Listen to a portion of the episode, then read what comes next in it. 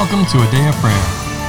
Jesus said, I am the way, the truth, and the life. No one comes to the Father but through me. Together, let's engage in relationship with Christ through prayer, faith, and His Word.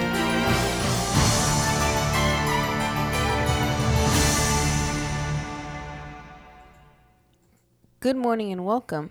You're listening to a Day of Prayers Morning Bible Study. My name is Layla, and we're so happy to have you here with us. But before we get into the Word today, we're going to take a moment and pray. Lord, we thank you for today, Lord. We thank you for your loving kindness and your patience, Lord. We ask that you would minister to us our needs, Lord, that you'll highlight those areas that need to be fixed in you, Lord. And we thank you for the encouragement and the prompting that you've given us through your word, Lord, both written and spoken. We thank you for this time together in your name, Lord, and to have you in our presence, Lord, and to be in your presence. And we just thank you for those things. In Jesus' name, amen. Amen. In Jesus' name, amen. And amen. Well, good morning and welcome, everyone. So glad to have you with us as we get into the Word and continue our study in First Thessalonians together, being built up and made ready to stand firm in the Lord. So this morning we are in chapter 2 of First Thessalonians, and we're continuing our conversation and discussion on verses 13 through 20. So, whether you're joining us for the first time or you're rejoining us, I want to encourage you to go ahead and pause the episode now and just take a moment to read through that section of scripture, making it easier to follow along in the discussion. Amen? Amen. All right. So now the floor is open to give each of you the opportunity to share what Holy Spirit is speaking and ministering to you and to ask any questions that you have. So, who'd like to begin? I would. All right, promise. Okay. So the Lord was talking to me about how that in this section of scripture, Paul is also encouraging them to look past what is confronting them in the natural to the spiritual realm and asking ultimately asking God for discernment of what's hap- what's really happening mm-hmm. instead of judging with their natural eyes. And we also see Paul here encouraging the Thessalonians to deepen their relationship with God and go further. While at this point they have resisted through conf- conflict, there's still more growth that needs to occur and that should cur- occur.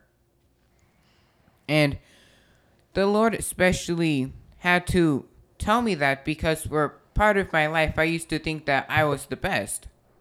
And that if I did if any teaching was going to happen, I was going to be be the one doing it, not the one receiving it. And so the Lord had to correct that perspective and show me that with a relationship it's both give and take.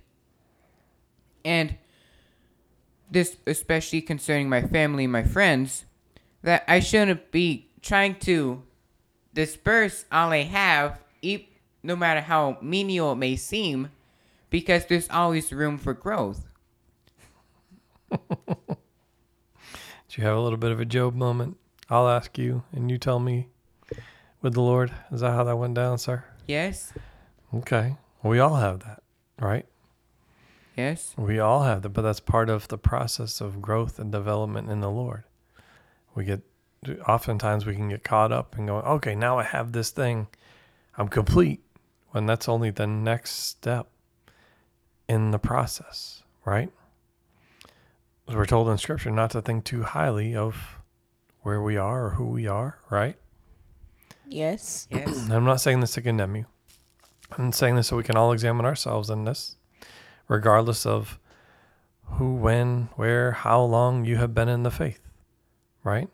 We were in the last episode, we were talking about even the conflict and what did Paul, it it wasn't just the, the Thessalonians that came to the Lord and observed and experienced great trial, great conflict, great persecution. Mm-hmm. Or we read about it with the Philippians. It also says something concerning those in Laodicea in Colossians, right? Paul writes in chapter 2 For I want to, it's verse 1 of Colossians 2. I want you to know what great conflict I have for you and those in Laodicea, and for as many as have not seen my face in the flesh. We see this pattern here. This is multiple Yes. places that Paul desires to go to and continue to aid, pour into them for their spiritual growth and development. But he continues and says, that their hearts may be encouraged, being knit together in love, and attaining to all the riches of the full assurance of understanding, to the knowledge of the mystery of God, both of the Father and in Christ, in whom are hidden all the treasures of wisdom and knowledge. And then he continues by saying, Now I say this lest anyone should deceive you with persuasive words. For though I am absent in the flesh, I am with you in spirit, rejoicing to see your good order and the steadfastness of your faith in Christ. And therefore, having received Christ Jesus the Lord, so walk in him, rooted and built up in him, and established in the faith, as you have been taught, abounding with it with thanksgiving. So, in there, Paul is rejoicing, but also he's encouraging them to rejoice and remain with the Lord. Yes, Dad. It is an, an encouragement to him, as well as an encouragement and should be an encouragement to, yes, themselves, those in the midst of the conflict of, right, the attacks from the adversary, from persecution, right? Isn't that what, da- again, what David did? He constantly built himself up in the Lord. Lord, this is what you did for us as a nation, as a people, mm-hmm. even long before I was born. He reminds, not the Lord, he reminds himself of all the things the Lord did for uh, in his his lineage and his legacy for for the people right? But then he also reminds the lord or, or encourages himself in the in what the lord did in his own life. It's throughout the psalms.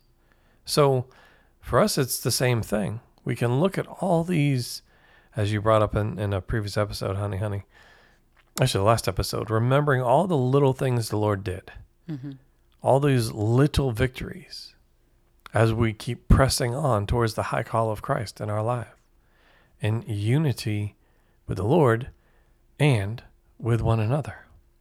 And and that unity is, Yes. is not in wrongdoing, it's unity in everybody exclusively being focused on the Lord to fulfill, to accomplish all the Lord has purpose for them to do in their life and in the destiny track He has for each one to bring about the Lord's plan, purpose to bring about heaven on earth for the Lord's glory.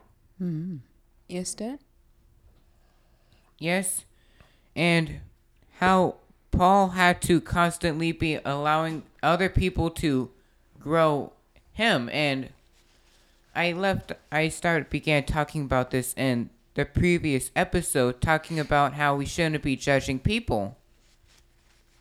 How this also goes into that. How we should be allowing God to put people inside of our lives who are going to help us and encourage us not allowing people who are going to ruin what God has told you or lead you astray because we know God will never do that. And also knowing that whoever God puts inside of our life is always for our good to help us grow inside of the Lord. And we can see here that Paul is also encouraging the Thessalonians to first walk in forgiveness. Because you see not you see sorry. Paul tells them that they're that they're facing persecution from their own countrymen and that they should be walking in forgive not because they're countrymen but because they're human beings they're human beings and we should be walking in forgiveness continually not forgiving in the moment but for, forgiving before the moment Honey, honey. Amen. Okay. So, one of the things that I was um, reflecting on in this as well is that Paul is disclosing to them some telltale markers, telltale markers that shows them the difference of how to interpret the data that they're seeing around them, the reactions or the um, encounters. So, promise, you said that the Lord will always put good people in our life, like the ones that He sends for us. However, there are times when the adversary is trying to send someone into our life as well, and God doesn't block that person out. And there's a reason that He does that. Does anybody know what it is? Maybe give them an opportunity to hear the word for themselves and be exposed to the Lord to change their course and their direction. Maybe. Anybody else? Oh. Also, uh, so that our heart may be known. Well, I would I would put it more along the lines of this. So if eh, just looking how God is relating to us in this scenario, if God is putting someone into our life that he only he only invites the ones that should be there. But if the adversary is sending someone and God does not put them out on his like by himself, it's because he's giving us a chance to demonstrate what we've learned. Because exercising our faith, exercising the growth or the understanding and what's been poured into us helps us get stronger. Um, James talks about that. The exercising of your faith produces patience, right? And then there's a subsequent follow on to what happens when the Lord gives us an opportunity to triumph versus um, taking away that opportunity. That's a part of growing in the Lord is understanding that He has to give us a choice. And there are going to be times where our progress, our faith, our development is going to be tested. Now, what the Lord, the stipulation and the caveat that He has is that they're not able to hurt us or do us harm, and that we're not allowed to face trials until we are sufficiently equipped and prepared and ready to have victory over them. Yes, mommy. So, as the Apostle Paul is reminding them of the miraculous interventions that the Lord has already made into their life, he, the Lord through him is simultaneously revealing here are the markers of people who are sent by the adversary. Here's the fruit of that so that when you see it, you don't judge the person, but you recognize the activity and realize that the adversary is behind it, right? Because he both said it was Satan that was hindering them and that the people were working, but making that connection that it was the operation of Satan behind it that was influencing the activities of the, the countrymen but so that the believers could rise in another another level of maturity and be equipped and prepared for what was coming next. So if you don't have prior equipping and training, then the adversary tries to take advantage, right? yes, mommy. Yes. But when you are equipped and prepared, which is what the Holy Spirit's role, one of his roles in our lives, is to equip us and prepare us for things that are coming ahead um, then we're able to have that victory that the Lord wants to lead us into. You know, it's interesting to note that we know that God is all knowing, but we don't often correlate the fact that God knew that the devil was lurking around in the garden. Mm-hmm. We don't often make that correlation. We think it was a surprise that Adam and woman fell. We think that it was an after the fact after they fell then then the father made the plan to send the son and we kind of progress it in the way that we think chronologically. But if god is all knowing then he's all knowing if everything and everyone is naked and open and um, naked and laid bare before him as hebrews chapter 4 tells us then everything is laid bare. So he knew that satan was in the garden. He knew what satan's motivation was towards Adam and woman, and we can see a highlight and a, a, more articulated accounting of how the adversary wants to steal, kill, and destroy from the people of God by looking at the book of Job. Right? Yes, yes mommy. So the adversary was already kicked out by that time, and we see that God was not standing right there to kick the devil out himself. Why?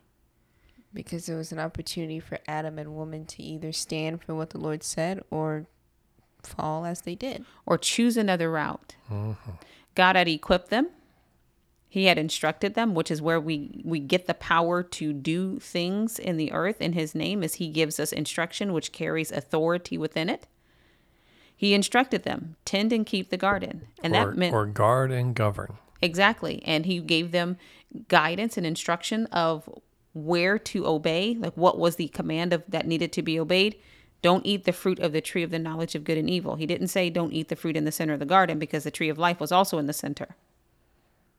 He gave them enough information that they could use their faith to believe him, believe what he said, and act in accordance to what he said. So then, because God made us free moral agents, He gave us the ability to choose and the legal right to make a choice. He had to let them make their choice. That was a testing ma'am. of their faith. But they did not triumph at that time because they chose not to demonstrate or exercise what they had already learned. Yes. So that is something we cannot change. You know, typically we're like, "Oh Lord, we're saved, we're doing good. Take us out of here. Let me just just call it the rapture right now, or send me a chariot like you did for Elijah. Translate me, No, do something, no. Jesus. I'm ready to go because with that with no testing and right. exactly because we're uncertain of what we will um, choose or what we will do. But we're talking about in this this section of um, the book of Thessalonians, these these two epistles, standing, being able to stand, and it's not standing because there's no challenge to you, because it doesn't really count. It's standing in the midst of challenge and conflict. Exactly. In the face of the adversary coming against you, in the face of the attempts of the thief to steal, kill, and destroy, that you are able to use what the Lord has invested in you and poured into you and walk in the path that He's laid out for you and to triumph over it. When you think back about or you read about the the churches that are addressed in Revelations, he a revelation, he tells them where they were missing it, where they're weak on some mm-hmm. things. He reminds them what they what they were doing right, and then he gives them instruction of how to continue to persevere and what decisions they need to make so that they can have victory and receive the benefit and the reward. So likewise, this is something that I, I absolutely appreciate and adore about God, which I love all of him. But mm-hmm. this is something that I I relish is that he gives instruction before the fight happens. And he's like, hey, I'm in your corner. I've already instructed you. I already whooped this devil. All you need to do is make the decision to agree with me. All you need to do is hold fast to what I told you, hold fast to what I said, and use the skills that I've given you and the the fellowship and companionship of Holy Spirit to recognize what's happening, bring it to me, let me give you counsel and instruction, and then you I'll tell you what to do, and then you do it. You execute it, right. And you will be triumphant. And so as the apostle Paul is doing all these things and the Holy Spirit's skill is just so and his manifold wisdom is very much so on display here. He's simultaneously comforting them and the part of like mommy daddy patting them on the back, you know, when the baby's crying as and instructing them, you know, massaging their shoulders, giving them some water and getting them ready, putting their gloves on and getting them ready to get back in the talk. fight. the pep talk. exactly. And he's coaching them in a way that they can receive and it can be deposited into their heart. So then when the adversary comes, they instantly recognize that's the devil working back there. That's not God has left me. That's the devil coming to steal, kill, and destroy. And I, I recognize the fruit, the signs that he's there. And now I know instantly go back to the Father. What do I do about this? What do I say about that? What do you say about this? Wait for the instruction, then execute. yes, mommy. Yes, mommy. Amen. I did want to um, mention um, about when Paul was telling the Thessalonians that they received the word of God, not from men, but from the Lord Himself, and that's important. The Thessalonians weren't discriminatory towards the vessel that the word came through. They were willing to hear God's voice, whether it was, a, as you said, Mommy, a, or as you say, a butterfly floating in the breeze, a, a squirrel chittering outside the glass, whatever it is, or Dad, you say the wind's blowing, you're attentive and you're willing to hear God's voice regardless of the vessel that it's coming through. The Thessalonians had to do the same thing. They weren't they weren't going, Oh, I'm looking for Paul to give me the word. They were just their ears were open to hear the word of the Lord and it didn't matter if it came through Paul, Timothy, um, Silvanus, whoever it was, as long as it was God's voice, they were willing to hear it and they were going to apply what they heard. And we should be the same way because that and that is safety and we garner and we receive more from God than just trying to dictate who says what to us and what fashion and what form. Mm-hmm. Of being able to discern, right? Yes. But we can look at the example of Peter with Christ. In one breath, Peter's saying to Jesus, You're the Christ, you're the Messiah. And then in the very next breath, Peter's saying, No, we're not going to let you accomplish your purpose in the earth. So then Jesus went from providing additional instruction based off of clearly flesh and blood had not revealed who Jesus was, right? So in other words, it was the Holy Spirit revealing to Peter. And, and here's some additional instruction and, and uh, understanding, knowledge concerning Jesus and his purpose, his mission here on the earth, to then rebuking him and saying, Get behind me, Satan. Right? Yes, Dad. There, we can't be hot or cold. That's a perfect demonstration of what it, what he's talking about. I wish that you were hot or cold.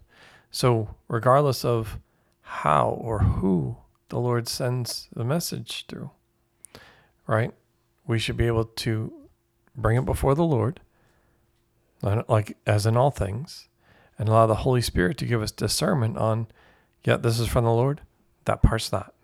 Mm-hmm. Right? Even in the same the same message, right? And and it is of the utmost importance because, as you were saying, honey, and it, and as it works in any military, there is one commander in chief. There is one person who is saying, or commander or per, or individual that is looking at the whole picture and saying, "This is what you need to do. Engage. Don't engage. Engage in this manner. I need to bring in a call for fire, right? Or, or whatever the case is. Yes, Let me Dad. get something to assist you. Only one can do that. Now, yes, we have some standing orders which which we can engage, right? Rules of engagement, all those things, but only one person can can make the call, and then it is up to that unit to execute. Yes, Dad. They can't go conduct or make their own way. They have to follow the instructions of the Lord Yes, Dad. fully, even if comms were corrupted, right? They have to understand the difference. It's no different for us with the Lord. We are called to execute His plans, His purposes, not make our own, not en- not engage or assist the enemy in theirs, mm-hmm. but to follow the Lord and His leading. He's given it for all of us. So this is a requirement of all of us that are the Lord's, that are, I'll say His warriors, but those that are moving forward as part of His kingdom, and part of His kingdom is His army. Right. Yes, Yes. Dad. So the Lord is the one that makes the call, and it's our job to go and execute it, to to fulfill it, to accomplish all He's purposed. Amen. Amen. Amen. Amen. All right, so we're going to pause there for today, and with that, can I get a volunteer to close us out in prayer, please? I will. All right, Layla. Lord, we thank you for today, Lord. We thank you for the word and the instruction that you've given us, Lord. We thank you for the encouragement and the edification.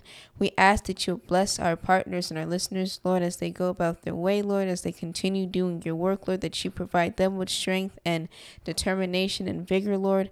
And we know that you've already done those things, Lord, so we're grateful to you for them. In Jesus' name, amen.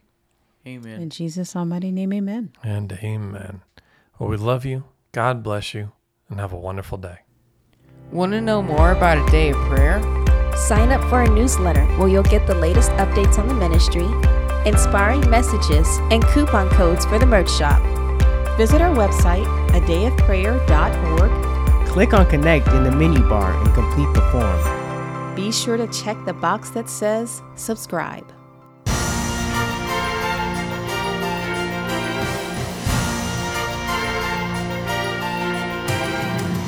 Thank you for listening to A Day of Prayer. We trust the Lord that you are strengthened and encouraged in your relationship with Christ. Visit us on our website, adayofprayer.org, where you can check out our blog, find additional study resources, or shop the official A Day of Prayer store. Remember, Jesus said, I am the way, the truth, and the life. No one comes to the Father but through me. So until next time, take care and God bless you.